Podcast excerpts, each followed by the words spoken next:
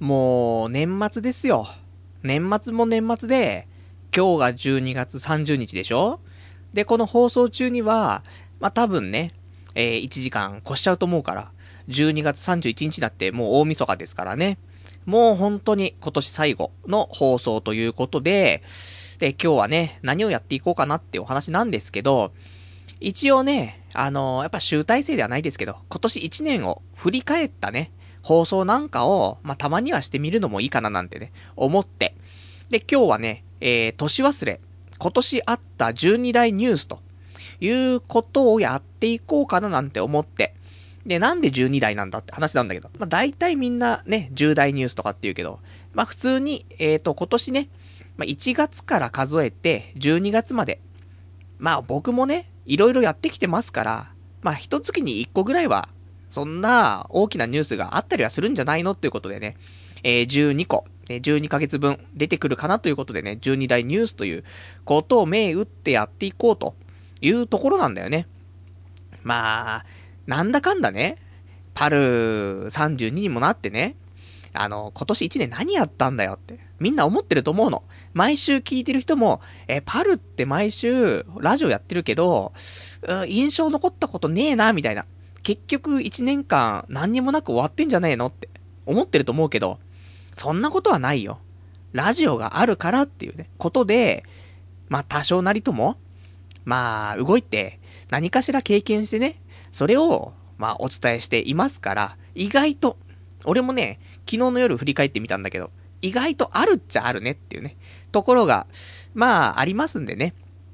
まあ、今日はね、その辺のお話をね、していこうかななんて思ってますんでね、えー、ぜひ聞いていただけたらと思います。では、今日もやっていきたいと思います。童貞ネット、アットネトラジー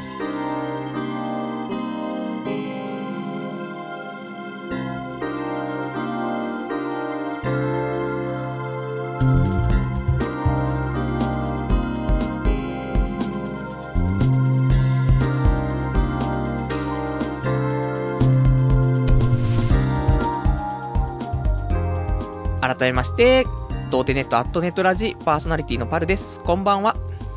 そんなわけで、今日はね、えー、その、年忘れ、今年あった12大ニュースというね、ことをやっていこうと思いますから、まあみんなね、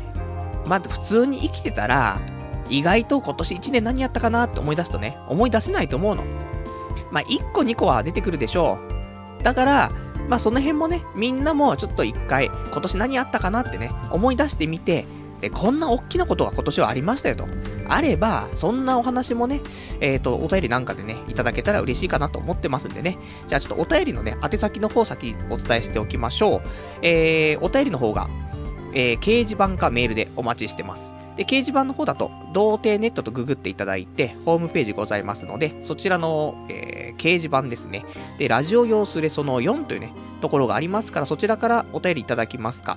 あとはメール。メールアドレスが、radio アットマーク、童貞 .net、radio アットマーク、doutei.net、こちらまでお待ちしてます。で、掲示板だったら、まあ、リアルタイムでね、えー、いただければと思いますし、あと事前にいただけるんであればね、えー、メールでいただけたらと思いますんでね、よろしくお願いします。まあ、そんなね、あのー、まあ、早速やっていくんですけど、今年ね、まあ、例えばね、あのまあ、今日から初めてね、あの、ふとね、あのこのラジオ聞き始めたって人いるかもしれないよ。もう年末で、なんだろうな、もう、冬休み入って、で、もう、暇で暇でしょうがないと。やりたいことはもう、ね、冬休みの前半戦に全部終わっちゃったと。でも暇でしょうがない。もうテレビも特番しかやってないと。で、何したらいいんだろうっていう時にふとね、このラジオ聞いたってね。そこの君ね、あの、今日聞いたらね、もう1年分、俺が今年歩んだ1年分の話をね、全部この1時間で、えー、聞くことができるから、あの、とてもね、お得な今回ラジオ。ただ、毎週聞いてる人は、いや、知ってるし、みたいになるかもしんないけど、まあそこはね、ちょっと振り返りながらさ、まあやっていこうよと。あったな、あったなっていうね。そんな楽しみ方もあるかなと思いますからね。まあそんなんでね、今日もね、じゃあ、ちょっと始めていきたいと思うんですけど。では、早速、12大ニュースということでね。まあ1月からね、あの、本当は、あの、インパクトのあったね、えー、まあニュースがいっぱいありますから、まあそれをね、ちょっと順位つけてね、12位からね、あの、順々にやっていって、1位、一番インパクトあるやつって行きたかったんだけど、まあそれもね、ちょっとコーツつけがたいのもいっぱいありましたから、普通に1月から、えー、12月までね、順を追ってね、この月は何がありましたねっていうね、そんな話をちょっとね、していきたいと思うんだけど、今パッと、このラジオ聞いてくれていたね、今年1年聞いてくれていたリスナーの皆さんね、なんか、一番印象に残ったことは何かなって。多分、まあ、最近ね、やったこととか、そういうのが一番浮かんでくると思うけど、もう1年経ってると忘れちゃうから。でも意外と、えー、思い返してみるとね、大きなこともあるということで、えー、まず1月。まあ、1月っていうか、まあ、1月1日ね、えー、スタートダッシュなんですけども、えー、1月1日、スロットね、まあ、毎年行ってますけど、スロット行って、北斗の剣でね、8700枚出すっていうね。意外と、これは、12大ニュースの一つと数えてもらいいと思うの。そうそうね、約1万枚近くスロットでね、出るってことは少ないからね。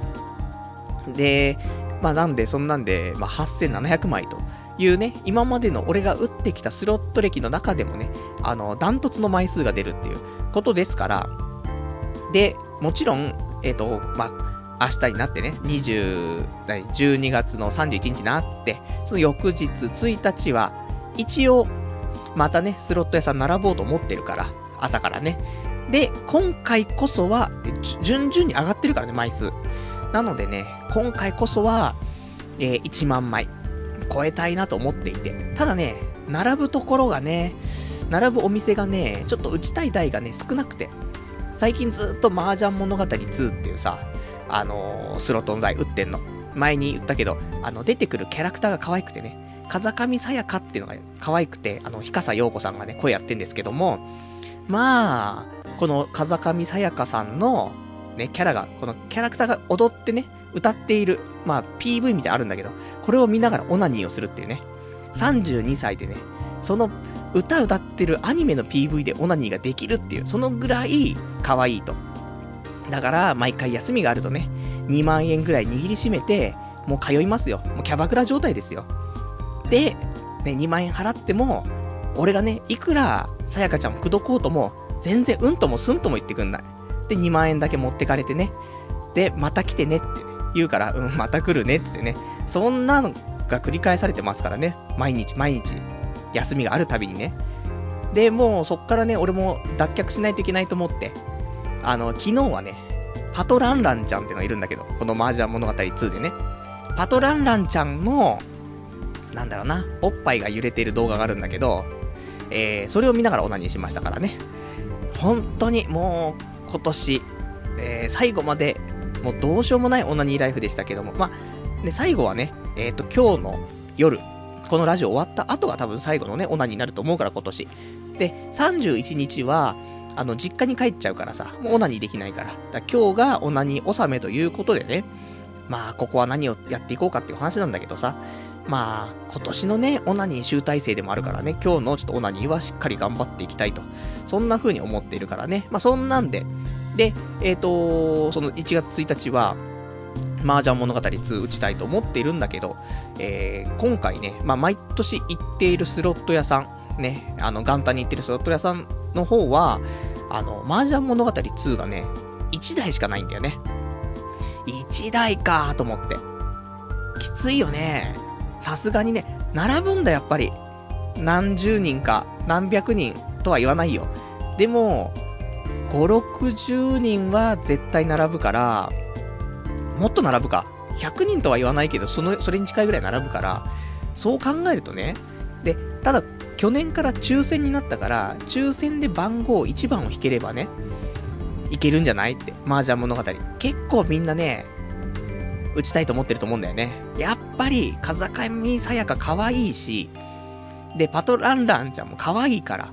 だから、みんな打ちたいと思うんだけど。で、1万枚ね、目指すってなるとね、どうしても、麻雀物語2かなと思ってるから。まあ、座れたらね、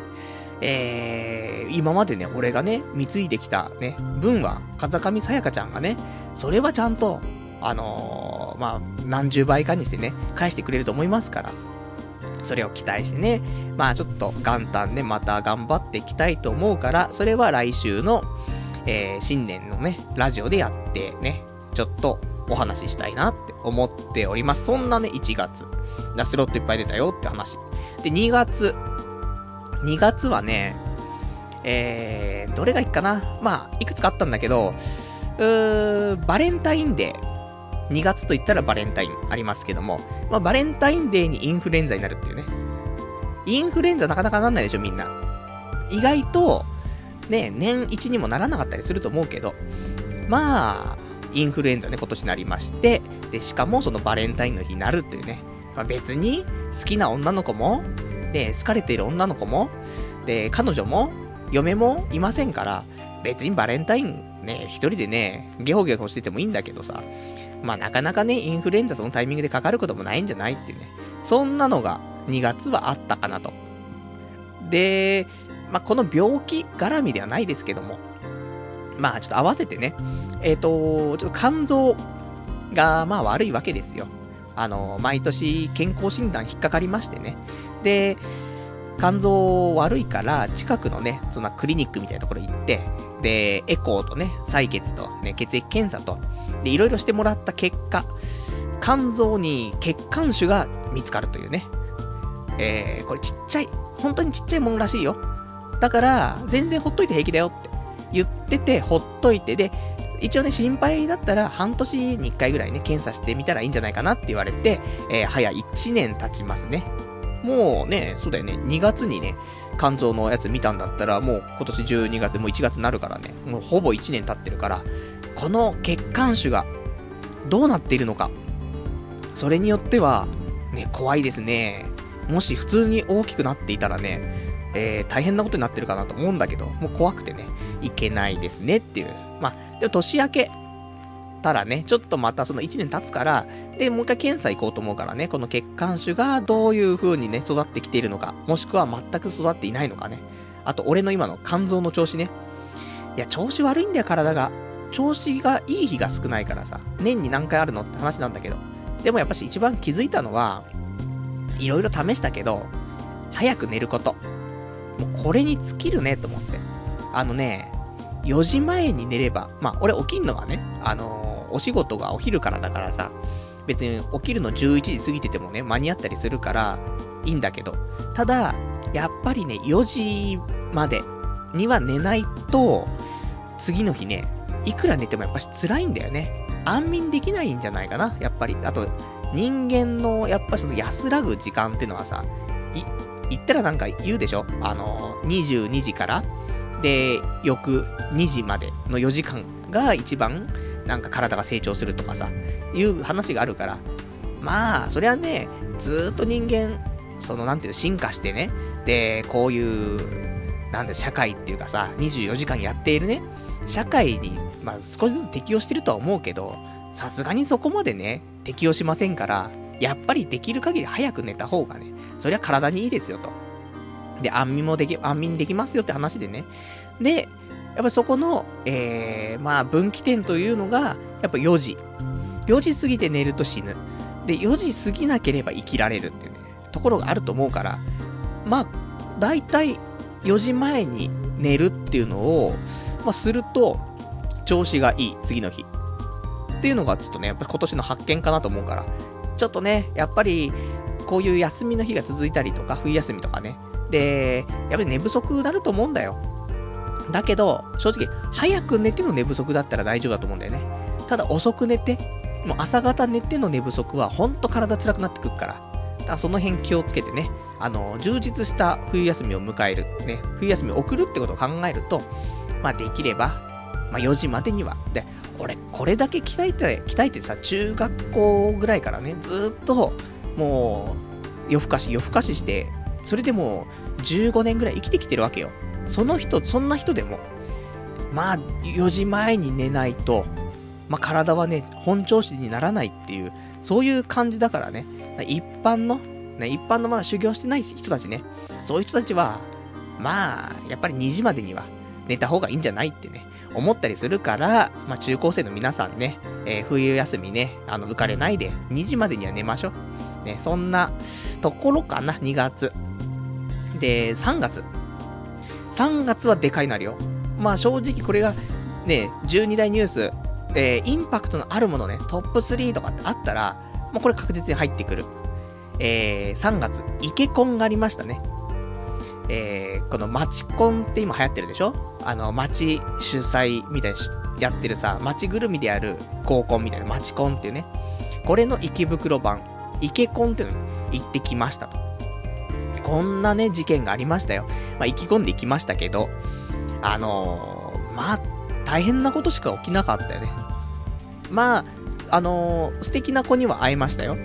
素敵な子には会えましたけど、ね、アニメ好き。アニメ好きっていうかもう結構なアニオタじゃない？で、まあ俺は結構外見は好き。でもタバコ吸ってる。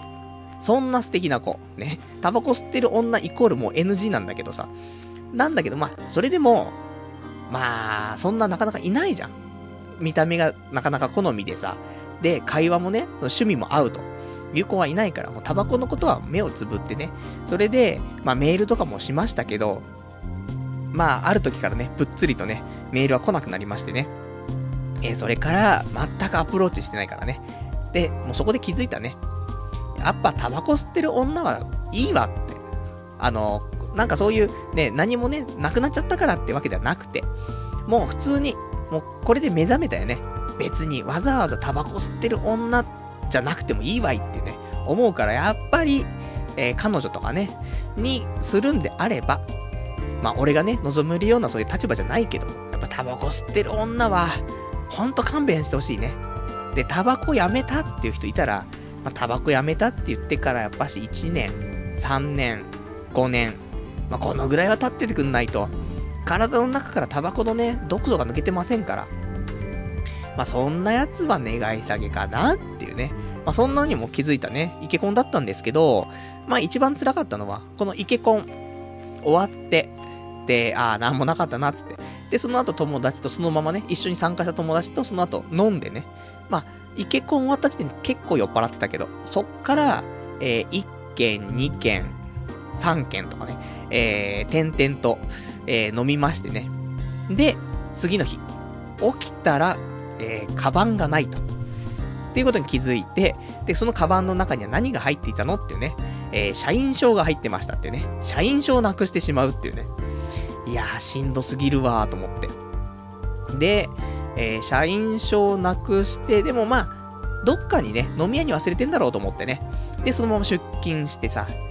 で、えー、ちょっと上司にね、社員証なくしたっていうことがバレたら、もう大ごとになってね、早く警察行ってこいっていうね、感じでね、相対するみたいなね、いう話がありましたね。で、カバンもさ、まあまあ、普通のカバンですよ。でも、やっぱ1万円ぐらいするカバンだし、で、中には、えっ、ー、と、昔、ね、無印良品で作ったね、お気に入りのメガネが入っていたし、で、3DS とモンハンが入ってたんだよね。モンハンは結局、150時間ぐらいやってるやつだったね。で、ようやく、まあその後、3DS とモンハン買い直してさ、またやってますけど、今ようやく150時間。だから、ほんと、まあトータルでね、モンハン300時間やっちゃってるんですけど、まあ、その半分のね、150時間持ってかれちゃってね、悲しいなっていうのと、まあ、そんなのがね、ありますから、まあ、総額で言ったら、ね、いくら分なくしてんだっていうね。で、まあ、そんな、ね、思い出に残るイケコン。で、その思い出を、えー、なんだ、公式サイトっていうんですかね、そのイケコンの主催のね、えー、ところが、YouTube にね、えー、動画をアップしてくれるっていうね、そんな記念を残してくれましたから、えー、イケコン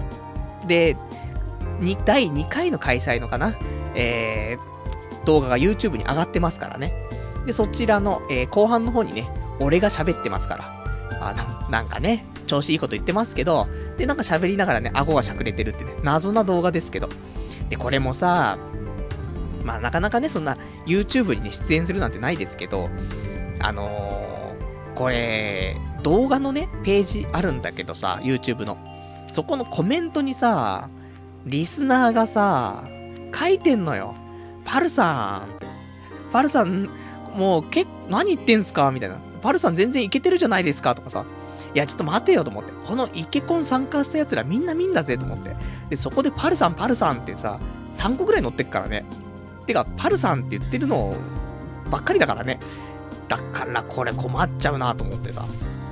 まあそんなね、思い出残しつつね。で、結局、えー、社員証もね、カバンも、3DS も、メガネも、何も返ってきませんでしたね。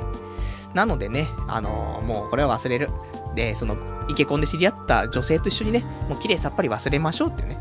そんな、ね、結構だからこれはね、イケコン参加した絡みのね、話はね、今年結構きつい話の一つでしたね。あとは、えっ、ー、と、4月。4月は、えー、こちらが、満足学園。満足学園アフタースクール。これ何かあってね、あのー、知ってる人は知っているね、素敵なね、学園なんですけども、あのー、ダッチワイフだね。ビニールのね、できて、ビニールでできているダッチワイフこと空気嫁の、えー、まあ、そういうブランドじゃないですけども、それ満足学園っていうね、まあ前にもね、満足学園の、えー、こちらが、山本優奈ちゃんっていうね、ダッチワイフ持ってたんですけど、まあ、この子はちょっと穴がね、まあ、見えない穴がちょっと開いてるみたいで、どこからかで、ね、空気が漏れちゃうんだよね。だから、営みをしてるとどんどんしぼんでいってしまうってね、そんな悲しい子になってしまったから、じゃあ、君とはね、今日限りで、ちょっと、お別れしようっていうね、悲しいお別れをして、で、新しく迎え入れたね、えー、彼女が満足学園アフタースクールね、こちらの鈴木玲奈ちゃんっていうね、こちらのことを、まあ、で、ちょっとちぎりを交わしましてね、それがもう4月に多分来たのかな。っていう、まあなかなか、ダッチワイフ持ってる持ってないって話になってくると思うんだよね。で、基本的に、まあ男性一人暮らしはダッチワイフ持ってるのかななんて思うけど、えー、聞いてみるとね、持ってるやつは周りに誰もいないからね。じゃあ持ってねえんだってね。俺、ね、あのー欲望に任せてね、一人暮らしだからね、楽しく生きてますけど、まあ、そうそうね、ダッチワイフ持ってるやつはいないんだっていうね、ことなので、そう考えると、一般的な考えの中で考えると、まあ、ダッチワイフを買うっていうのは、ね、やっぱ重大ニュースに入ってもいいようなね、内容でございますんでね。まあ、今年の4月、まあ、逆に言うとだよ、4月に一番大きな出来事っていうのが、えー、ダッチワイフを買うっていうね、そんな人生もどうかなって思うんだけど。まあそんなのがありましたからね。鈴木玲奈ちゃんは、まあでも全然も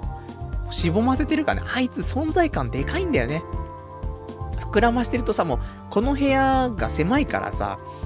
あいついるだけで部屋すっげえ狭くなんだよね。まあ、なんていうの、疑似、ね、同居生活がね、できますから、そうするとさ、座ってるだけであいつうざいなってなってくるからね。そうするとやっぱこの広さの部屋じゃ、ちょ同居は無理かなっていうね、そんなシミュレーションまでできたからね、まあ本当にあのー、鈴木玲奈ちゃんにはね、感謝してるかなっていう、そんな4月。で、5月。あの、ブクブク太り出しましてね、まあその前から太ってたんですけど、えー、とうとう60キロを超えちゃって、俺身長163.7とかね、そんなもんなんだけど、で、体重が60.5キロになっちゃってさ、やばいなと思って、60超えると結構まずいねと思って。で、で、体脂肪率も20%いってたから、これまずいと。ダイエットしようと思ってさ。で、始めたのが5月のダイエットね。で、なんだかんだで、えー、まあ食事制限したりとか、マラソンしたりとか、まあいろいろしまして、で、えー、まあ時間はまあ、かかったっちゃかかったの。最初の1ヶ月ぐらいでね、1ヶ月2ヶ月で6キロぐらい多分痩せてんだよね。だからかなり最初は痩せたんだけど、目標値はね、52キロをちょっと目指してたから、そこまで下がるまで頑張んなくちゃなと思って。で、やってやっての、なんとか目標値切ったのが9月。だ5月から始めて9月だから、5月、6月、7月、8月、9月と、5ヶ月間。まあ頑張りましてね。えー、51.8キロ。で、えー、体脂肪率も12%まで、ね、落ちるというね。まあ正直ガリガリなっちゃったからね。会う人、会う人に心配されるっていうね。そのぐらいガリガリになっちゃったから、まあ今はね、それ達成して、で、もうダイエットしてないです。だから、リバウンドマックス中なんだけど、今多分56キロぐらい。かな前後。まあ、うろうろしてると思うんでね。なんで、まあでも言ってもだよ。56ぐらいが、多分ちょうどいいんじゃないかな。まあ、あと1キロ2キロ減らすと、まあ少し、まあ締まって見えるというか、痩せて見えるんだろうなと思うけど、まあ体重的には56ぐらいで、あと筋肉つけていくぐらいがね、多分逆にそうしないと、ガリガリになっちゃって心配されちゃうから、ある程度肉つけてって考えると、まあ、適正体重56かなっていうね、ところで。だからまあね、これから、まあ、冬でさ、なかなか動き、動けないんだよ俺ね。冬、ほんと苦手でさ、だ夏だったら、いろいろとアクティブにできるんだけど、冬はね、何にもできないから、そのダイエットとかもさ、筋トレとかもやっぱできないんだよね。だから、まあちょっと難しいんだけど、でも、今年、まあ、今年とか来年、2013年3月には東京マラソンがあるからさ、まあそこに向けてちょっとマラソンもしないといけないからね。で、それでもうちょっとね、まあ落ちるかなとは思うんだけど、まあそんなんで、えー、まあ一応ダイエット、まあ大成功だよね。で、えー、まあもちろんね、あのー近いうちダイエット本を書くと思うんでね、ダイエット本が出たら、ぜひね、買っていただけたらと思います。本当にあの、A4 のね、1枚の、ね、プリントでね、わらばんしで書いてね、それを1枚ね、1500円ぐらいで売りますから、ぜひね、リスナーの皆さんはね、あの、お布施だと思ってね、買っていただけたら嬉しいかなと思うんだけど、でもダイエットなんてそんなもんじゃないなんか、一冊の本にしてさ、ずらーって書いてあるけど、もうやること書いたらさ、食事はこれ。で、もうタイムスケジュールも書いてさ、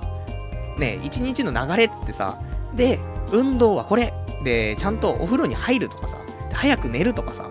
で、食事はね、もうこのメニュー、月曜日から金曜日に書いとくよ。そんなわらばんし1枚の A4 サイズでもう書けるでしょ。それをさ、水増し水増ししてさ、一冊の本にしてさ、ね、それ考えたら、もうパッと1枚で分かりやすい。で、ね、金額は1500円みたいな。うん、じゃあ買わないみたいな、なると思うけど、まあね、あの、そんなの、まあ、売る気もないんでね、えー、まあそんなね、まあダイエット成功してますから、成功者としてね、まあまあ、皆さん、皆さんに助言はできるかなってね、そのレベルだったかなと思いますよ。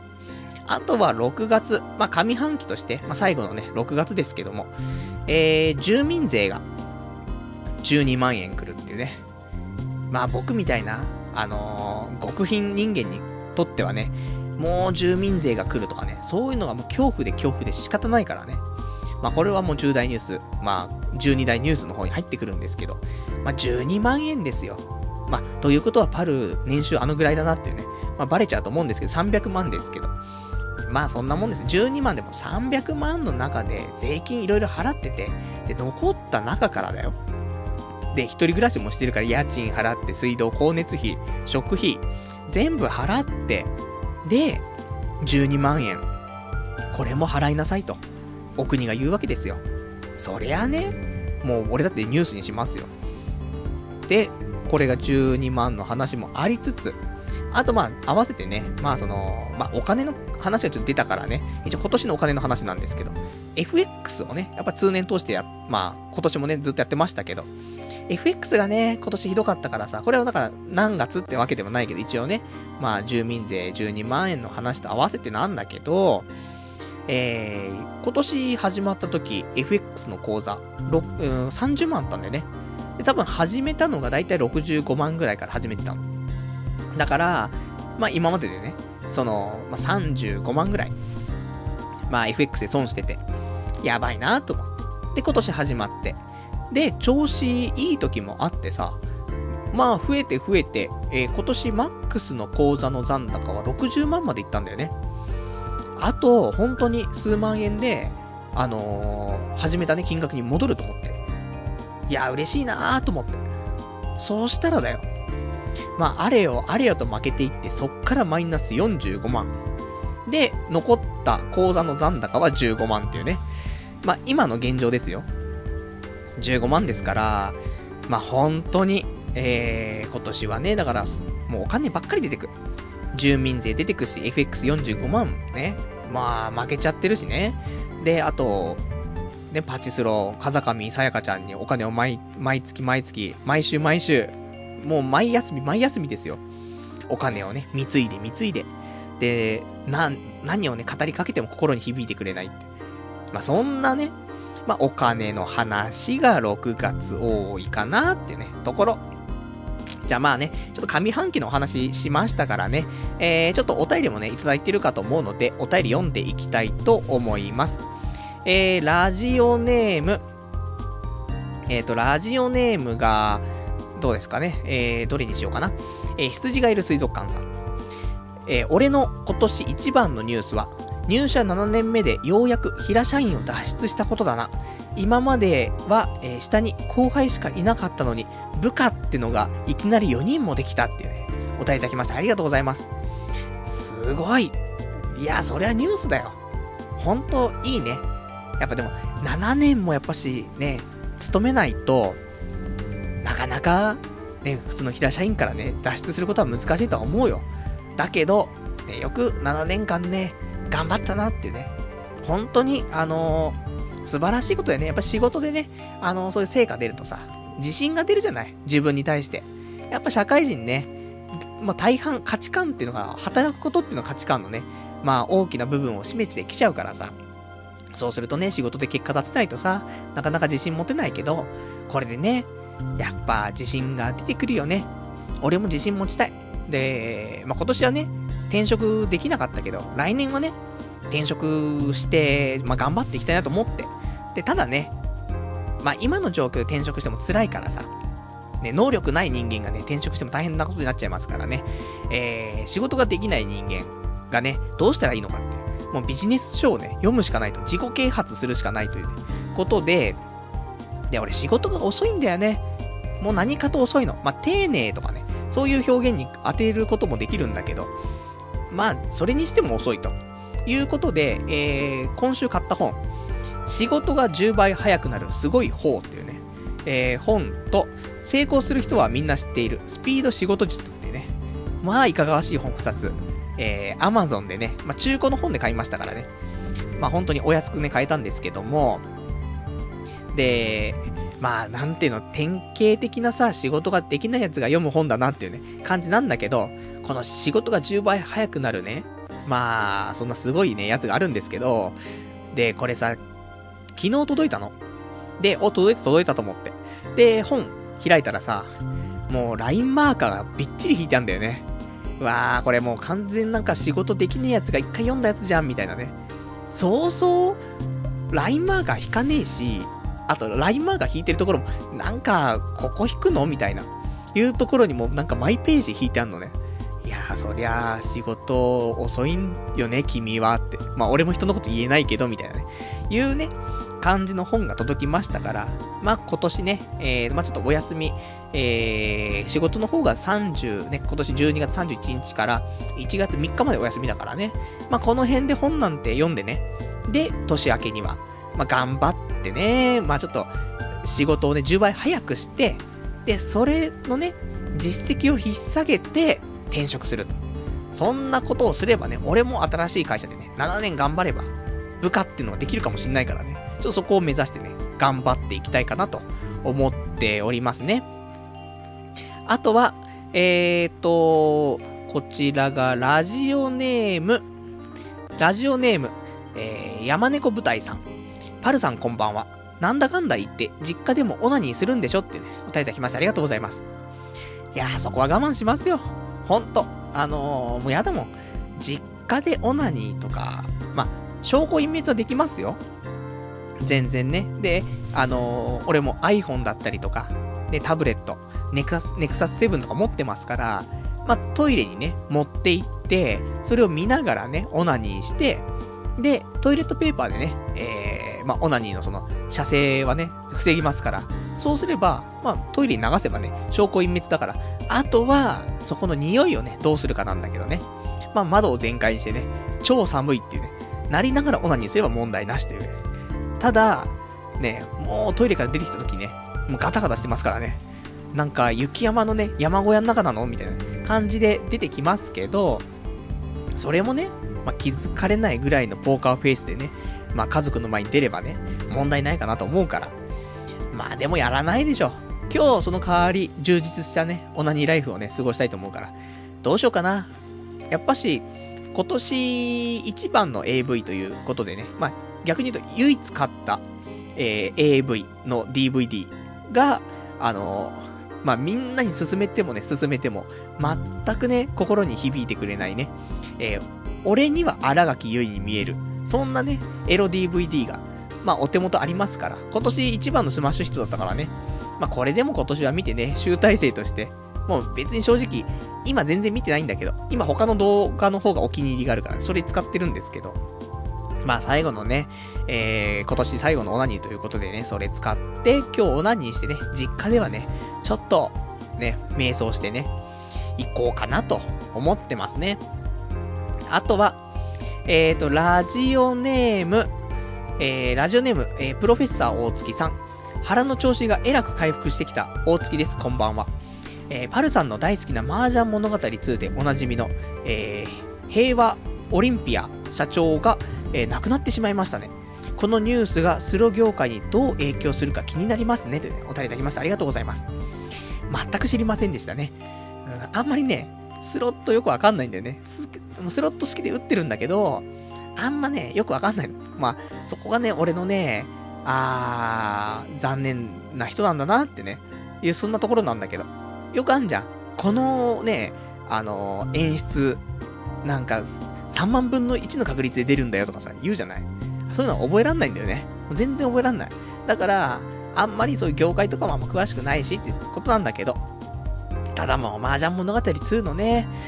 まあ、出してるところでおなじみのところの社長さんが死んでしまったと。まあ、亡くなってしまったということですんでね、これはもう重大ですよ。今後、もう、なんていうのかな、この麻雀物語3とか出ていって、風上さやかがね、もうほんとはどんどん可愛くなっていくはずなのに、この社長がね、亡くなってしまったことによって、俺のね、その夢の代がね、出るか出ないか分かりませんからね。そう考えるとね、本当にね、もう、ご冥福をお祈りする。そんな感じになっちゃいますよね。でもまあ、あんま関係ないでしょ。ね。俺もよくわかんないからね。社長がどのぐらい実権を握ってたかとかね、わかんないけども。まあでもね、まあ惜しい人を亡くしたなっていうね。まあところでね、落ち着かせていただいた方がね、いいかなって思いますね。あとは、えっ、ー、と、ラジオネーム、えー、伝説の勇者さん。パルさんこんばんは。朝、ポッドキャストで聞きながら通勤してるんですが、出勤して朝礼中に iPhone の、えー、iPhone で時間を確認しようとしたら、ホームボタンダブルクリックしちゃって、えー、再生ボタンが出てきて、間違えて再生ボタンをタップしちゃって、ちょうどストリップのところが流れました。死にたいです。というね、お答えいただきました。ありがとうございます。それは死にたいね。もう、このラジオ、まあ、気持ちはわかりますよ。iPhone ね、ちょっとホームボタンがね、効きが悪かったりするからさ、押しちゃうんだよね。そうすると、ちょっとしたところでね、流れちゃったりあるから、俺もブルッちゃんでいつもね、たまーにやっちゃう。電車の中とか、震えちゃうよね。なんか声流れちゃったみたいなね。で、すぐに、あの、スピーカーをね、押さえつつ、ボリュームを下げてみたいなね、やりますけどね。まあ、気をつけたいところ、本当に、こんなラジオっていう表現もあれだけど、このラジオが人前に流れてしまった時にはね、まあ、死にたい。本当に。正直もう、もう実家に帰って、でも、ね、カバンの中にね、オナホールとか忍ばせといて、で、帰りにね、まあ母親とかがさ、あ、煮物作ったから、じゃあカバンの中入れとくわね、つって。で、カバン開けて煮物入れようとした瞬間にオナホール見つかるぐらいね、死にたい。そんぐらいのね、感じかなって思うからね、本当にね、あのー、ちょっとね、苦しい部分あると思いますけどね、あのー、頑張ってね、強い気持ちで生きてほしい。そんなところだね。あとは、ラジオネーム、低血圧な音楽隊さん。今年の僕の、えー、大ニュースは、女の子のおっぱいを揉めたことかな空気読めじゃないよ、生身の人間というね、お答えいただきました。ありがとうございます。素晴らしい。ほんと、生身の人間のおっぱいが揉みたい。来年も揉む。もう、毎年揉むよ、俺は。おっぱいは揉む。これ最低条件。あのね、なんつうのかな？毎年言ってるよ。あの、セックスするって。でも、セックスは、そうそうできない。できないけど、おっぱいは揉める。下手すれば、おっぱいは今から駅前に行って、お店に行って、ね、5000円、6000円払えばすぐおっぱい揉めるから。おっぱいパブで。だからおっぱいは揉めるから。から最悪、ね、1年間おっぱい揉めなかったら、もうおっぱいパブ行って揉みますけど、ただね、セックスはないですし、あと、素人のおっぱいを揉むっていうことがね、もうそうそうないですからね。素人のおっぱい揉めたらだよ。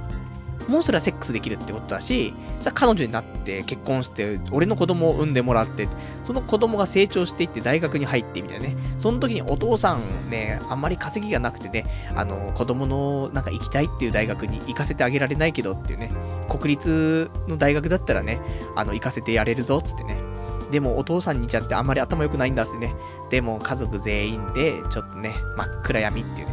そんな未来が、やっぱしおっぱい一つ揉むことでね、あの、生まれてくる部分あり、あると思いますからね。そんなんで来年はね、俺もね、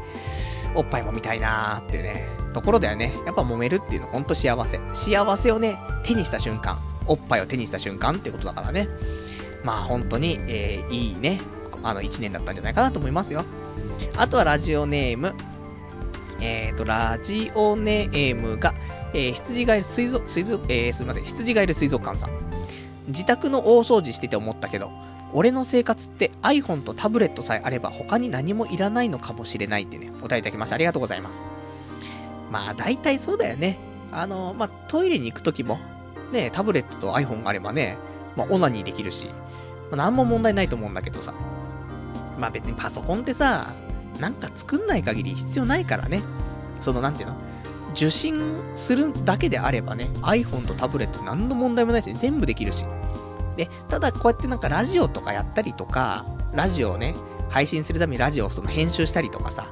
あとはホームページをちょっとね、あの、作ったりとかいじったりとかするってなると、やっぱパソコンないと辛い部分あるから、俺はね、まあ、このラジオやってるっていう部分があるからパソコン必要だけど、これなかったら、ほんと、iPhone とタブレットでいいなって思うよね。あとはもう、その iPhone もタブレットも、防水、ね、まあ、ジップロックとか使わないでね、普通に防水加工とかもされるようなものが出てくれればね、本当はあと何ものいらないよね。だから、まあ、みんなそんなもんだと思うけどね。だからもう実家も今回帰るとき、ノートパソコンとかまあ持ってかないけど、もともとね。あの、でもやっぱし、なんかそういうのないと iPhone だけだと結構きついんだよね。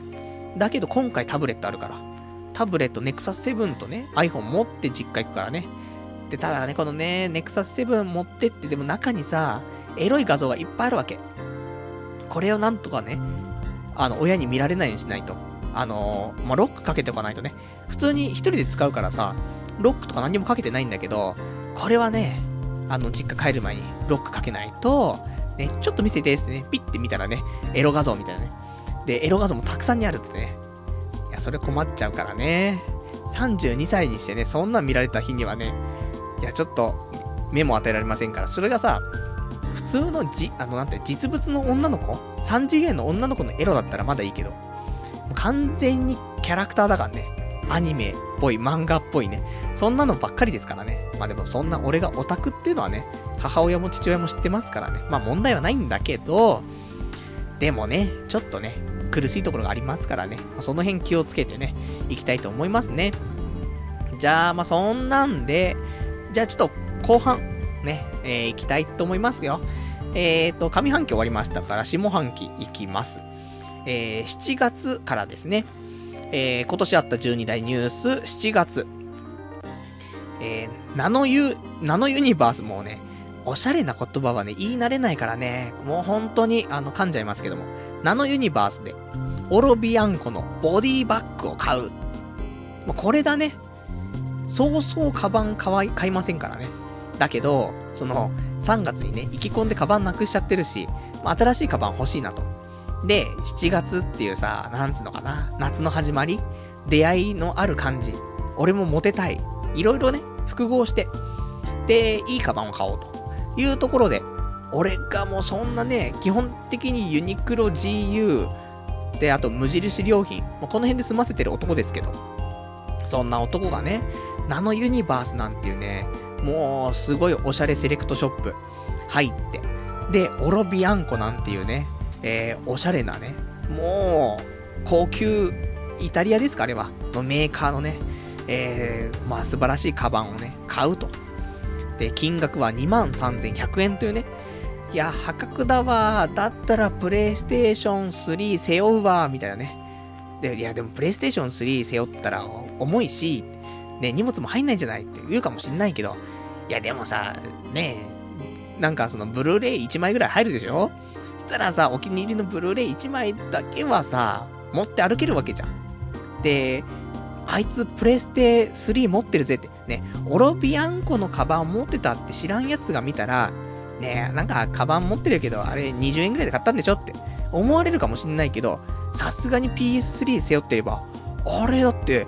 プレステ3、しかも新型じゃんみたいな。ね、ハードディスク、ね、何百ギガあるじゃんって。で、2万円以上するの分かってるじゃんって。みんなが知ってますから。そしたらさ、ね、やっぱり、もう、あ、お金持ちだ。お金持ちが歩いてくるってなるから、そういう風にね、その方がモテるかもしんないよ。あの人の背負っているプレイステーション3、結構新しいわね。あれ売ったら、まあ、1万2、3000円になるから、だから、ね、この人お金持ってるってね。なんかあったらあれ売ってもらえばねっていう話になるから。だからまあその方がモテるかなと思ったんだけど、まあそれでもね、俺もボディバッグ買っちゃうよね。で、まあ、そうそうね、高い、まあ買い物しない、しないですしね。まあ、もしかしたら今年、まあトップ3に入るぐらいのね、えー、まあ高級なものを買ったんじゃないかなというところでね、えー、まあなかなかね、えー、使い勝手はあんまり ちっちゃいからね、なんかね、あんまり使い勝手はいいのっつうとそうでもないけど、ちょうど今持ってるタブレットはちょうど入るサイズだったから、まあ良かったかなというところ。あとは8月。えー、8月はね、ありました。えー、自転車盗まれました。俺のお気に入りのね、えー、赤いロードレーサーのね、自転車。まあいろいろオプションとかもね、いろいろ今までのやつも積み上げてくるとやっぱり10万ぐらいはしたやつなんだけど、えー、これがね、えー、盗まれまして、で、出てきません。ね、もうだから今年2回ぐらい警察に厄介になってんだよね。その、池袋の合コン、その池コンでカバンなくして警察行き、で、自転車ね、8月に盗まれて、またね、盗難届出しにね、警察行きっていうね。まあ、でもなかなかね、出てきませんから、で、結局今日になっても出てこないからね。まあ、冬はいいよ。冬は寒いから自転車乗る気もなんないからさ、あれだけど、せっかく東京引っ越してきてさ、で、自転車ないとさ、だって、うち、まあ、歩いて、ちょっと歩くとね、えっ、ー、と、まあ、立教みたいなのあんのよ。その、電車のね、電車が通ってその上ね、あの、歩けるようになってるんですけど、まあ、そこからね、あのー、スカイツリーが見えるの。普通に。まあだから、豊島区だからね、言っても、言ってもみんなバカにしてくるけど、言っても豊島区だからね、もうおしゃれなコンクリートジャングルこと池袋のね、えー、まあ大塚なんですけども。でね、そのスカイツリーが見えるから、そしたら本当はだよ。自転車さえあれば、気ままにね、まあ、見えるスカイツリー目指して走ればさ、着くからさ、そういうのも楽しめるのかなと思ったけど、まあね、なくなってしまいましたから、自転車が。新しいのを、まあ、買おうかなと思うからね、まあ、春先ぐらいに、まあ、ヤフーオークションとかでね、ほんと3000円ぐらいで売ってるやつをね、まあ、近くの住んでるね、近くに住んでる出店者の人のところにね、取りに行けるぐらいのところでね、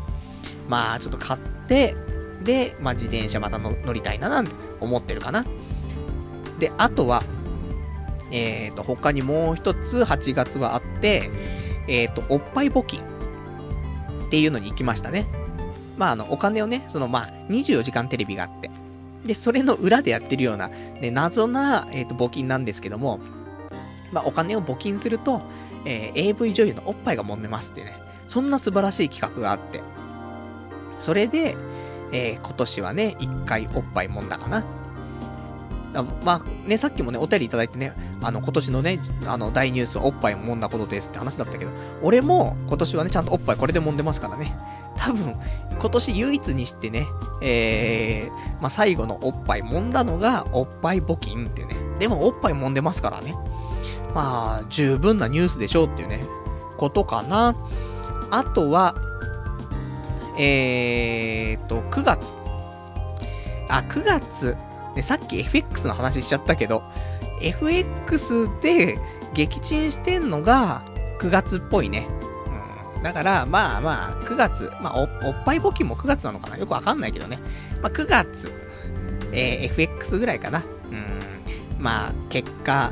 ね、ピークから45万負けてるっていうね、ところかな。で、まあ、さらっと9月ね、そんなんでね。で、10月。10月は、宅建だね。えー、今年の2月から、宅建の学校にね、行きまして。で、ちゃんとね、そういう学校行ってるから、お金も払ってますよ。15万ぐらい払いましたよ。それで、まあ、お仕事もね、まあ、平日ありますけど、まあ、休みの日に、まあ、その学校が重なればね、もう休みの日は返上して学校行ったりとか、あと仕事がある日にはね、もう仕事早退してね、それで学校行ったりとか、そんなんで1年ね、頑張ってきましてね、それで10月、宅建の試験を受けまして、落ちまして、みたいなね。試験受けて確実に、わあ、これ落ちたわーってなってね。で、まあその日ね、速報みたいなね、まあネットで今中継してね、あのー、なんか回答がね、ガンガン出てくるんですけど、結果、やっぱり落ちてるっていうね、まあすぐ分かりましてね、まあ半分ぐらい取れたのかな。50点満点中、まあ3、今年はね、ちょっと難しかったから、えー、50点満点中33点取れれば合格だったんですけども、24点だったっていうね。まあそんな悲しい現実。まあ受け入れられてないんですけどね。まあ今年も、あの今年とか来年もね、まあ受けるつもりではありますから、まだね、全然ね、試験終わってからね、テキストなんで1ページも開いてないんですけども、まあ、2月とか、4月とか、まあ半年はね、最低やんなくちゃ無理かなと思うから、まあ遅くても4月からまたちょっと勉強してね、やっていきたいかなってね、思ってるかな。あとは10月には、もう一個あって、えー、モヒカンにする。なかなかでかいニュースですよ。32歳のいい大人が、なかなかモヒカンにはできないからね。でモヒカンにしたっていうね。まあ、あの、きっかけはあの、本でね、えー、僕は髪の毛が少ないっていうね、本を買いましてね。で、薄毛に悩んでる場合じゃないと。だったらもうスキンヘッドにしちゃえとね、いうような、ね、心強い言葉があったから。でも、さすがに俺スキンヘッドにしてね、例えば頭の形が悪いとかさ、あとはね、まあ、職場的にね、スキンヘッドは NG ですとかって話になっちゃうと困るから、まあ、髪残せる部分はまだ残しておこうと。少し、ね、ちょっと未練、未練がましいですけどもね、まあ、まずは段階踏んでいこうと。モヒカンがうまくいかなかったら、その後にはね、スキンヘッドが残ってますから、っていうことでね。で、モヒカンにしまして。で、まあ、モヒカンは、まあ、そこそこ定着したかな。もうね、この間も髪の毛切りに行って、モヒカンをね、もう一回改めてね、やってきましたけど。まあ、もうちょっとがっつり行ってもいいかなって思うんだけど、まあ、気持ち。まあ、モヒカンね、継続中だから、ただ、このモヒモヒカンで転職活動をしてもね、多分受からないと思うからね。まあまあ、このスタイルのベースはね、えー、残しつつ、まあちょっと長さをね、少し短くとかしたりね、して、真面目なね、ビジネスマンに見れる感じのね、そんな軽いモヒカンね、まあ、今後はね、ちょっとシフトチェンジしていこうかなって、そんなね、感じかな。あとは11月。11月はね、え、会社の借金を返済が完了するっていうね。その、前にね、2007年からかな。まあ私、会社をね、えっ、ー、と、辞めて、で、えー、自分たちでね、まあその仲間でね、えー、会社を作ってね、まあ株式会社ですよ。で、作りまして。で、えー、まあその時ね、まあいろいろと、まあ自己資金だったりとかもいっぱい出しましたけど、で、それにプラスして、えー、国からね、お金を借りてましたから。で、この、ね、お金をどんどん返していかないといけないんだけど、まあ途中で3年ぐらいやって、えー、私、ちょっと離脱することに、ね、なりましてね。で、ただ借金はね、あの、俺がね、やっぱりちゃんとね、責任持って払うって話してたから、で、その借金だけちょっと残ってて、それを払ってたんですけどね、あの、無事、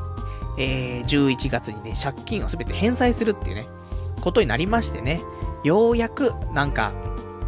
肩の荷が下りたというかね、だから、ようやくなんか前に進める。そんな感じにもなりましてね。だから、まあ、そこからね、まあ、宅建の試験もね、終わったし、まあ、受かる受かんない別として、宅建の、ね、勉強も長くやってたけど、まあ、試験も無事終わったし、会社の借金もね、返済し終わったから、ね、これでちょっとなんか身軽になってね、で、転職とかもね、うまくね、まあ、やっていけるのかななんてね、思ったりしたし、えー、11月。まあ、だってこれだって、ねその2007年から始めた話だからさ、その前の会社っていうのはさ、もう5年経ってるわけでしょ。ということはもう5年がかりのね、もうそんなイベントですよ。それを11月にね、あの、終わったってことだから、本当に、えー、12大ニュースとして数えるにはね、ちゃんと値するのかなって思う。で、あとは、まあ、細かい話だけど、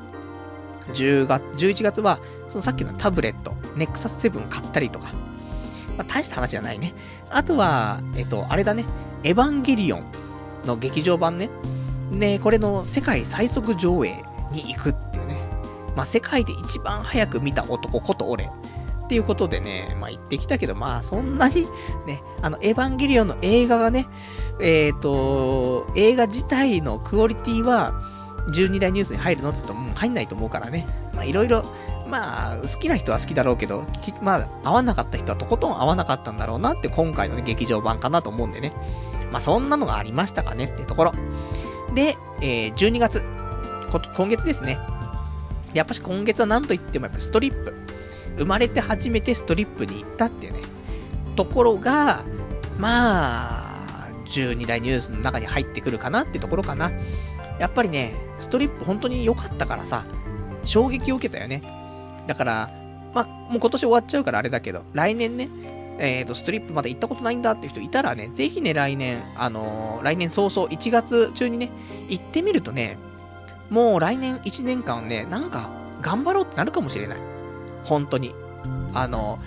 ー、俺たちの、俺たちのって表現もあれだけど、ね、みんながどんな人だかはわからないけども、まあ、俺みたいなやつだった場合よ。したら、もう俺たちの500倍は本当に努力しているっていうような女の子が裸になって踊ってるんだよ。もう泣けてくるよ。もう、俺たちが本当に逆立ちしたって叶わないぐらい努力してんだよ。そんな女の子がは、もう裸で踊ってるの。で、綺麗なの。で、踊りもすごいの。でも裸で踊ってるの。なんかやるせなくなってさ、泣きそうになってくるよねっていうね。そんなストリップだから、まあ、あのー、一回行ってみるのはいいかなって、おすすめかなってね、ちょっと思いますね。まあ、そんなんで今年の12大ニュース、ちょっと言っていきましたけど、まあ、12個以上あったかもしれないですけども、まあ、いかがでしょうかっていうね、話ですね。まあ、そん、まあでも、意外とやってきてるでしょ。なんだかんだで、ねえ、なんか、気づいたら1年終わってるっていう。そんなんだと思うけど、意外とこうやって、えー、思い返すとね、やってることはやってるなっていうね。ただ、やっぱり少ないのは、その、まあ、今までやったことないことをね、なるべくやろうとして。で、えー、結構充実して頑張ってるんだけど、なんつうのか、やっぱし、女の子絡みが少ないよね。基本的に、まあ、人間、えー、仕事、お金、女。まあ、ここじゃない。ここが充実してれば気分は充実すると思うんだけど、まあ、お金は減ってく。まあ、仕事は、ね、どうにもなってないでしょ？派遣社員でね。で、結局、試験も受からずね、転職もできずで、もうどうしようもなくなってるし。で、女の子絡みもイケコン行ったせいで、カバンも社員証もなくす。で、YouTube にもさらされるっていうね、そんななってるからね、なんとも言えないけど、まあ、ただやっぱしね、いろいろ見るとやっぱし女の子絡みが少ない。彼女それじゃできないよっていうね、ところだから、来年は、彼女、だよね。彼女、うん、作りたいなと思ってる。もう32でね、来年33になっちゃうからね。そんな風にちょっとね、考えちゃう部分があるかなと思いますね。で、ちょっとね、じゃあ、お便りもいただいてるからね、えー、お便り読んでいこうと思います。ラジオネーム464番さん。パルさんは来年どうしたいですかっていうね、お便りいただきました。ありがとうございます。まあそうだよね。あのー、まあ今お話しした通り、彼女を作りたいとは思う。まあ、毎年言ってるよ。彼女作りたい。セックスがしたい。結婚がしたい。子供が欲しい。まあいろいろ言ってますけど。えー、まあ、その前の段階、女友達が欲しい。でも女友達いてもな、結局、どうにもなんないからな。別に。いなくてもいてもどうでもいいわい。ね、女友達なんてものは。ただ俺は彼女が欲しい。まあ別にね、友達がいらないってわけじゃないからさ、男友達、女友達、まあそういう区分けが必要ないからね。友達は友達で別にいいんだけどさ。ただね、別になんかその女友達が、みたいな。そんなようなのは別にいらないんだけど、ただまあ女としてね、意識する部分で考えると、彼女はやっぱりね、欲しいかな、もう年だしね、そろそろ、えー、まずいなと思ってるからね。まあだから来年、またね、マチコン。マチコンどうかな？言っても、なんもない気がするんだよね。だから、まあそういう趣味がね、合うような人たちのオフ会に行ったりとか、ね、そういうのしかないかなと思うけど、でもなーみたいなね。まあ、このでもなーになっちゃうのが、まあ、モテないね、奴らはね、みんな共通点だと思うんだけどさ。まあ、だから、ちょっとね、もう一歩、本当にもう一歩ね、そんなにもう一歩二歩三歩と前に行きませんから、なんとかギリギリ一歩は前に出てね、来年はね、女性に対してね、頑張っていきたいかなっていうのがね、やっぱし来年。あとはもう、まあ、これも来年ね、あの、年明け早々のラジオは、多分、今年の抱負みたいな話も出るかと思うんだけどね。やっぱ、まあ、転職しないといけないし、で、彼女作らないといけないし、あとは、宅建受からないといけないし、まあ、そんな感じがあるからね、まあ、この辺をなんとかね、えー、今まで生きてきた集大成としてね、33歳になるね、まあ、来年はですね、頑張っていきたいなというふうに思っておりますな。では、あとね、えーと、お便りいただいてるから読んでいきたいと思います。えーと、ラジオネーム、ラジオネームベルさん。今年一番のニュースは、子供が生まれたことかな。可愛いけどうるさい。若いうちにできていたら確かに大変だったかもっていうね、え、お便りいただきましてありがとうございます。そうだね。子供ができるっていうのは本当ニュースだよね。まあ俺の周りもね、子供がね、どんどん生まれてきてますから、だからまあ、年明け早々、また新年会とかがね、ありそうなんだけど、その新年会は子供だらけになってきてるからね。まあ、まだまだちっちゃいからさ、話してもなんかわか、わかんないようなね、ぐらいの、ほんと生まれたばっかりの子ばっかりだからさ、俺も、もうどうしていいか全然わかんないんだけど、だから子供がね、本当に生まれたら、まあ、それはね、もうめでたい話ですからね、もうニュースになるんですけどね。まあ若いうちにね、子供はでも、俺、若いうちにやっぱり作るべきだと思うわ。人間としてもさ、子供ができることで、で、自分も成長できるし、なんか責任というかさ、そういうのも出てくるからさ、そうするとやっぱし、一個ね、自分が成長できるのがあるから、できる限り若いね。だ、俺も今の仕事してると、結構、あのー、まあ、若い人から年取った人までね、まあちょっと話したりする機会があるの。まあ電話だけどね、コールセンターだからさ。そうすると、やっぱりね、若いのにしっかりしてるって人ね、いるんでいっぱい。でそうすると、やっぱ結婚してたりとか、ね、20代前半とかでもだよ。ちょ、この人すんげえしっかりしてんなと思うと、結婚してるとかさ、そういうのがあったりするから、なるほどって。やっぱ結婚するとか、子供産むとかね、そういうのするとね、すごい成長するんだなって、まあ思うからね。で、別に自分が成長したいってだけじゃなくてさ、普通に、まあ、結婚したいしね、その、一生寄り添ってね、生きていく女性とね、出会って、それで、まあ、幸せに暮らしたいし、で、そのね、好きなね、女性との間に子供も欲しいしさ、そういう意味で、で、それの、ね、副産物として自分も成長できるっていうね、まあ一番素晴らしい。ただ、ね、まあ、仕事も、なんか、安定してなくてね、で、そんな、ね、お金もないですし、そんなやつが結婚しちゃうとどうなのっていうのもあると思うからね。俺みたいな派遣社員だとさ、どうかなって、まあ派遣社員でもね、結婚してる人いっぱいいると思うけど、まあ個人的にはもうちょっとね、まあ、そうだな、まあ来年ね、ちゃんと転職して、で、その上でね、えー、結婚なり、なんなりね、進めていけたら嬉しいかな。そんな風に思いますね。あと、ラジオネーム470番さん。卓球熱再燃は、えー、入らなかったんですねってね、お答えいただきました。ありがとうございます。そうだね。今年卓球ブームちょっと来ましたけど、で、卓球バーもね、ちょこちょこ行って、まあ、池袋にある卓球バーがね、いいところあるんですけど、えー、まあ、今年でも言っても3回ぐらいしかでも行ってないかな。だから来年もうちょっと行こうかなと思うけど。だからスポーツは多分今後、まあ、卓球はね、ちょこちょこしていこうかなと思うからね。まあまあ、これはね、まあ10代、12代ニュースに入るかっつったらまあ入らないけども、まあ欄外としてはね、まあいいところですよ。だ卓球はまあね、これからもやっていこうかなっていう、そんな風にね、まあ、気づけたというね、そんな年でもありますね。あとは、ラジオネーム、えー、468番さん。ノーブラでフリース服の上から揉むおっぱいって最高なんですよ。試してみてってね、お便りいただきました。ありがとうございます。もう、試すおっぱいがないって。まあだから、あとは、ね、そのおっぱい揉めるところに、フリースの服を着て、ね、持ってって、これ着て、その上から揉ませてくんないかなみたいな。そんな気持ち悪いね、行動しないといけないから、それ気持ち悪すぎるでしょ？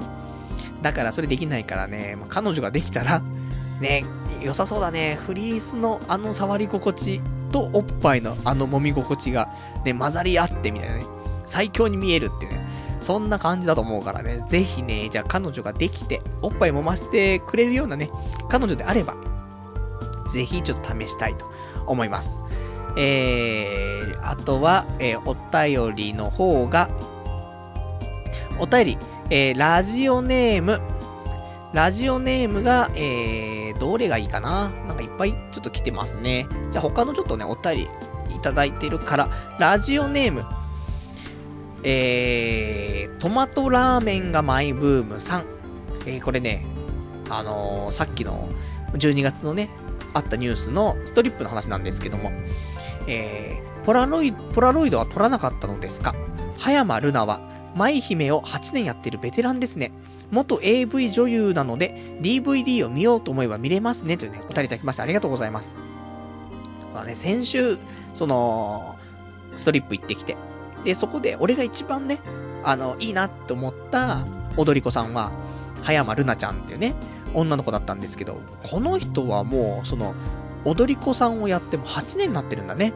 知らなかったね。っていうかさ、でもこの子、20代中盤ぐらいなの中盤後半ぐらいなの ?26 ぐらいじゃないわかんないけど。で、8年やってたらさ、10代からやってるんだよ。で、AV、えー？みたいなね、ところありますけど、でもそういうのはね、もう超越してるよね。だ、そっか、だから、まあ、変な話、AV 女優一回やっちゃうと、そっからまたね、抜け出すっていうのもなかなか難しいからね。そうすると、まあ、ストリッパー。でも本当にね、容姿も、ね、あの、わかんないよ。むか、なんか、ググったりとかして出てくる画像は、もう昔のものしか出てこないかもしれないからあれだけど、今見る葉山るなちゃんは可愛いし、で、踊りも抜群にうまいわけよ。それだけにね、みたいなね。まあ、お、おじさん心にはね、ちょっとね、悲しくちょっとなってくる、哀愁がね、漂ってくる部分があるからね。まあでも、ちょっと、葉山るなちゃん、ぜひね、検索して、ね、ちょっと素敵なね、動画なんか見つかればね、嬉しいなってね、思いますね。あとは、えっ、ー、と、ラジオネーム、えー、昇進者さん。昔、すすきので AV 女優のストリップ見ましたが、なかなか良かったですよ。エロさはなく芸術的な印象でした。ちなみにダンス系で抜くならエロ系のダンスものか、レゲエダンスですかね？というね、お答えいただきました。ありがとうございます。えー、そう。本当にストリップはね、芸術的なんだよね。あの、肉体美っていうの。そういうのもあるし。まあ、その、スローリーな踊りもあるからね。あと、踊りがあんま上手くない子もいるからあれだけど、やっぱりね、素晴らしい。ダンスが素晴らしい。で、ダンスに、プラスアルファの裸ですからね。もうほんと、あの、逆に言うと、裸なくてもいい。まあ逆に、あの、俺も、エロを感じるのはね、すっぱだかよりもね、あの、着衣の方がね、エロ、エロさを感じるってね、まあ、ちょっとその辺の変態具合もありますけども。だからまあね、そんなね、芸術的な部分があるからね、ほんとストリップおすすめっていう部分でね。で、ただやっぱダンス系でエロを感じないからさ、別に勃起しないのよ。ストリップ見てても。だから、ただ、エロさをやっぱ感じるダンスとしては、レゲエダンス。ね、よく、テレビでやってたでしょ？流派 R みたいな、やつでやってた、レゲエダンス、ホットパンツを履いて腰を振りまくるみたいなね。そういうのはエロい。ね、何度かね、流派 R でね、僕もお世話になりましたからね。あんなんでいけるんだみたいな。30超えてもあのど、あのね、テレビでいけるんだってあるかもしんないですけど、全然いけますからね。レゲエはエロい。レゲエやってる処女とかいたらね、もう抜群だね。レゲエで超エロいダンス踊ってるのに実は、みたいなね。で、強がってね、なんか、ちょっと、経験多いんだ、みたいな雰囲気出してたけど、実は処女みたいな。燃える展開だぜっていうね、ところの、変態具合は本当にね、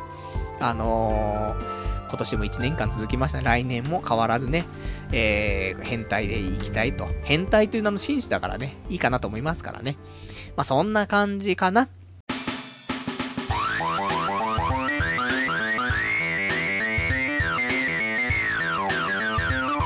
童貞ネットアットネトラジそれでは、今日もね、お時間来ましたから、えー、まあ、この辺でね、えーと、まあ、お別れのコーナーをしていきたいと思います。お別れのコーナーは今日喋れなかったこととかね、あとは読めなかったお便りなんかをつらつらとやっていきたいと思うんですけども、で、今日喋りたかったことね、えーとね、いくつかあって、まあ、今週普通にこの12大ニュース以外にね、やってきてますからね、いろいろとね、そのお話ささっとしておきたいと思うんですけども、えっ、ー、と、今週クリスマスだったよね。で、クリスマスイブ休みだったから。で、前回、えっ、ー、と、お便りいただいたね、えっ、ー、と、牛島くんっていうね、えー、リスナーさんからおすすめいただきました、えガンダムのね、0080、ポケットの中の戦争。で、これをね、ぜひあの、クリスマスのね、お話だから、あの、ぜひ見てくださいというのがね、えご紹介ありましたから、じゃあせっかくだからと思って、それを見ましてね。だそんなクリスマス。まあ、クリスマス自体は、まあ、朝から早く起きてね、行動しようと思ってね。で、起きてみたら16時半ってね、もう最悪と思って。もうクリスマスイブ終わったわと思って。で、その後に、えーと、美容室行って、もう髪の毛伸びてきちゃったから、モヒカンをね、さらにちょっと、モヒカンですってね、モヒカンしてもらって、で、その帰りに、もう夜遅いからさ、じゃあチキン買って帰ろうと思ってさ、それで、えっ、ー、と、マクドナルド行って、で、15ピースのね、あの、マックチキンナゲットみたいな買ってさ、で、その箱を持って、ね、袋を持って、そのままモスバーガーに行ってね、で、モスチキン1個とチキンナゲット 5, 5個買ってね、で、一人っきりのクリスマスをね、もうナゲット尽くし、油まみれでね、まあ、次の日、本当にもう気持ち悪くなってましたけど。で、それ食べながら、そのガンダムの0080を見るっていうね。そんな素晴らしいクリスマス。あの、0080ね、一応全6話で、で、1話30分くらいだから、ほんと3時間くらいで見れるんだよね。で、やっぱしね、ガンダムって、そのロボットものって感じ。ね、結構イメージ強いと思うけど、ロボットものというよりもその人間っていうかさ、その少年の成長というかね、そういうの、本当にその、なんていうの、冬一つの、その、クリスマス前後のさ、その、一時のね、時期だけのお話なんだけど、そこでの、その少年の成長っていうのっていうのがすごいわかるなと。最初のね、1話の時と、で、最後のね、エンディングの時でさ、やっぱその、少年のね、心の成長というかさ、そういうのはやっぱすごいわかるなっていうのがあるから。なので、まあ、このね、あのー、クリスマスで、まあ、見なかった人もいると思うから、この冬休み、お正月暇だなって、で、アニメ見たいなってっていう人いたらね、ま、ちょっと見てみるのも3時間だから普通の映画とね、変わらないからさ、まあそれもいいんじゃないかななんてね、思いましたね。で、あとは今年、今週は他にはね、忘年会が、まあ最後にちょっとありましてね、えっ、ー、と、忘年会行ってきたんですけど、で、まあ、会社とね、忘年会だから、ある程度ね、俺の意見もちょっと通ってね、で、次の日が休みの方がいいなと思って。やっぱ酒飲むと次の日起きれないし、酒抜けないからさ。で、もしかしたらね、朝まで飲むかもしんないんだから、できれば次の日休みがいいなって言ってたら、ちゃんとね、次の日休みの日で調整してくれて忘年会開いてくれたから、仕事終わって、で、忘年会行ってって話だったんだけど、まあ、仕事はね、終わんなくてさ、ちゃんと。なんか、気持ちよく終わんなくて。それで、結果、忘年会行った次の日、休日出勤っていうね、もう最悪と思って。でもちょっと酒入りながらね、休日出勤して、で、3時間ぐらいね、えっ、ー、と、仕事してね。で、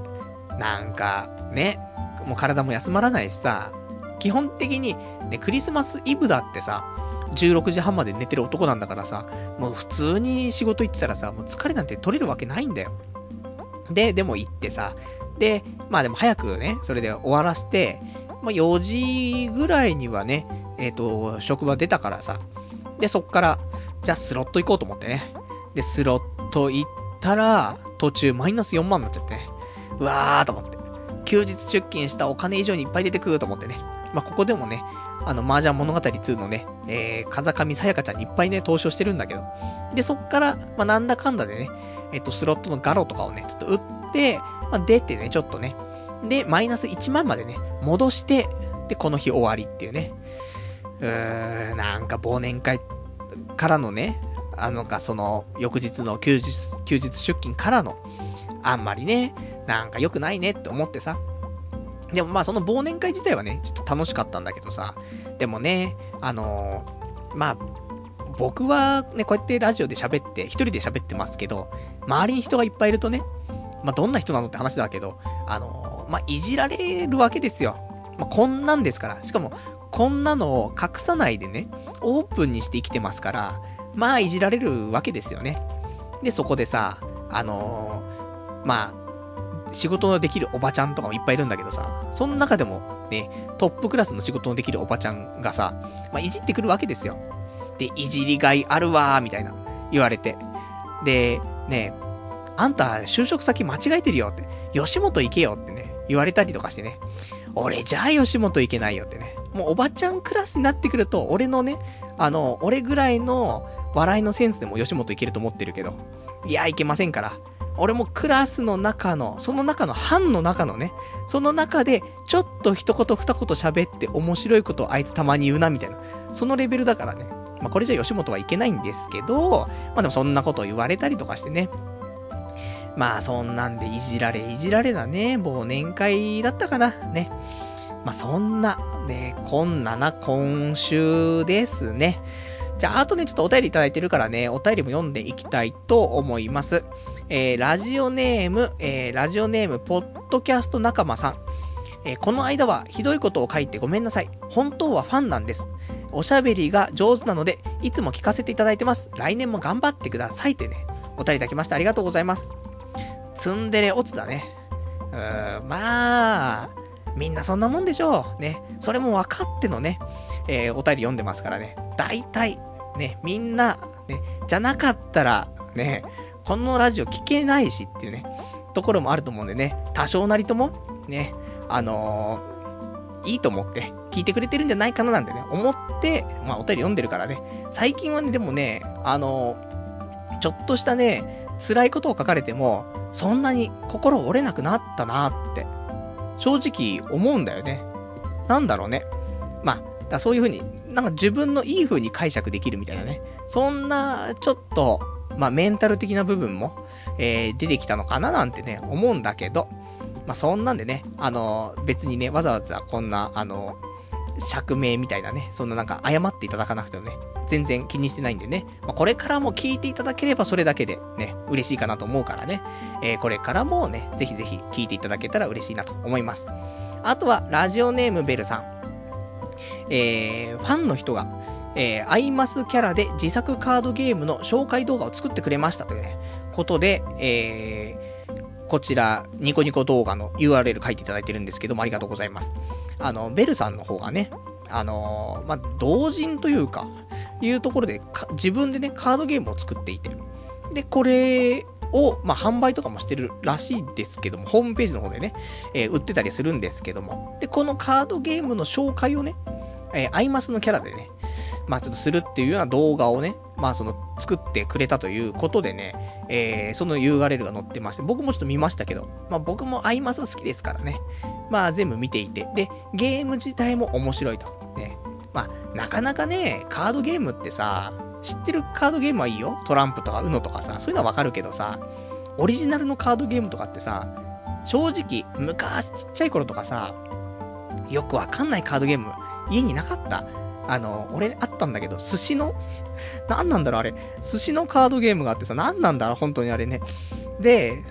全然やり方わかんないんだけど。でもなんかあったわけ。多分、ある程度自分たちのルールとかで、やってたと思うんだけど、説明書とかもあったと思うんだけどさ、やり方よくわかんないんだよね。ちっちゃい、ちっちゃい子供がやる、になるとさ。だから、こういう風にやり方の動画というかね、それを、そういう親しみのあるキャラとかでね、面白おかしく紹介してくれるってすごいいいなと思って。だからまあぜひね、あの、普通に、あの、面白そうなゲームだなって思える、そんな感じにね、出来上がってますからね、もしもし、あの、そういうの興味あるよって人いたらね、ここ、掲示板の方に URL 載ってますからね、えっ、ー、と、同人カードゲーム、娘は誰にもやらんっていうね、もうこの作品になってますからね、よかったらちょっと見てみてはいかがかなと思います。あとは、ラジオネーム、えー、ラジオネーム、羊がいる水族館さん。やっぱり夜に寝て朝に起きる生活がいいな。何は金融道で、夜勤は給料がいいけどな、人間の体は夜は眠るようにできとるんや、2倍疲れるんやで、みたいなセリフがあったよってね、いただきました。ありがとうございます。そうなんだよね。ほんと、あの俺も夜働いたこともあるんだよ。あのコンビニとかでね。えっ、ー、と、夜10時から朝の6時、7時ぐらいまで働くってなったんだけど、いや、1ヶ月で辞めたよね。本当に、その頃も、その時も20歳とかだったんだけど、あのもうそういう夜更かしには自信があったし、定評もあったわけ。ね。夜更かしに提供のある池上ぐらいのね、あったんだけど、あの、本当にね、無理だわ。そんなね、週に1回2回、で7時ぐらいまで起きてるんだったらいいけど、しかも、普通にさ、自宅で、ね、朝までなっちゃうっつってもさ、椅子に座って好きなことしてて朝になっちゃうじゃん。じゃなくて、立って仕事をしていて朝になるって、しんどい、本当に。だから、週3回、4回とかの仕事だったけど、いや、やめちゃうよね。本当に、1ヶ月で本当に、あ、これ無理だと思って。だから、まあ、難しい。やっぱり、人間、こうやってね、24時間、いろいろなサービスが受けられるようになってきたけどさ、でもできる限り、まあ、なんつうのか、一般って思われるような生活朝起きて、仕事して、で、夜は帰ってきて寝ると。で、平日は働いて、土日は休むと。いう生活がどんだけ素晴らしいかって。普通に聞こえるかもしれないけど、この、まっとうな生活みたいなの送れる人って今何人いるのって言うとあんまいないと思うんだよね。まあ、会社勤めでもだってサービス業になったらさ、基本的に土日を休めないし、で、サービス業もね、どんどん夜遅くなっちゃうんだからさ、シフトとかによってさ、毎日働く時間が違ったりとかさ、そういうのもあるからね。だから、本当に、あのー、普通って思われるような生活をできてると、本当にね、あのー、毎日充実してるんだろうなっていう風に、か、なんかそう思うところあるからね。まあ、そういうのも気にしつつね、今後も生活していきたいなと思いますね。あとは、えっ、ー、と、ラジオネーム。えっ、ー、と、ラジオネームが、そうだな。あとは、そうですね。まあ、そんなね、感じでいいですかね、今日はね。まあ、他にもちょっといただいてるんですけども、もうちょっとお時間も結構来てしまったのでね。まあ、そんなんで今日もね、まあ、あのー、この辺で終わりなんですけども、で、今年はもうこれで最後、ね、12月30、もう今1日になりましたからね、大晦日ですから。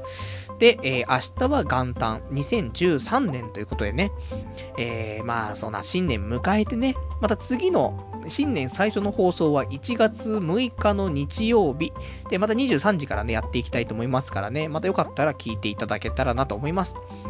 で、まあそんなんでね、来年、まあ、まあまず来年早々、えー、まあ、スロット行ってきますから、まあ、スロットの報告も来週できるかなと思いますし、あとは、宝くじをね、えー、買いましたから。まあ、前回ちょっと話しましたけど、宝くじ100枚買ったからね。3万円分買ったからね。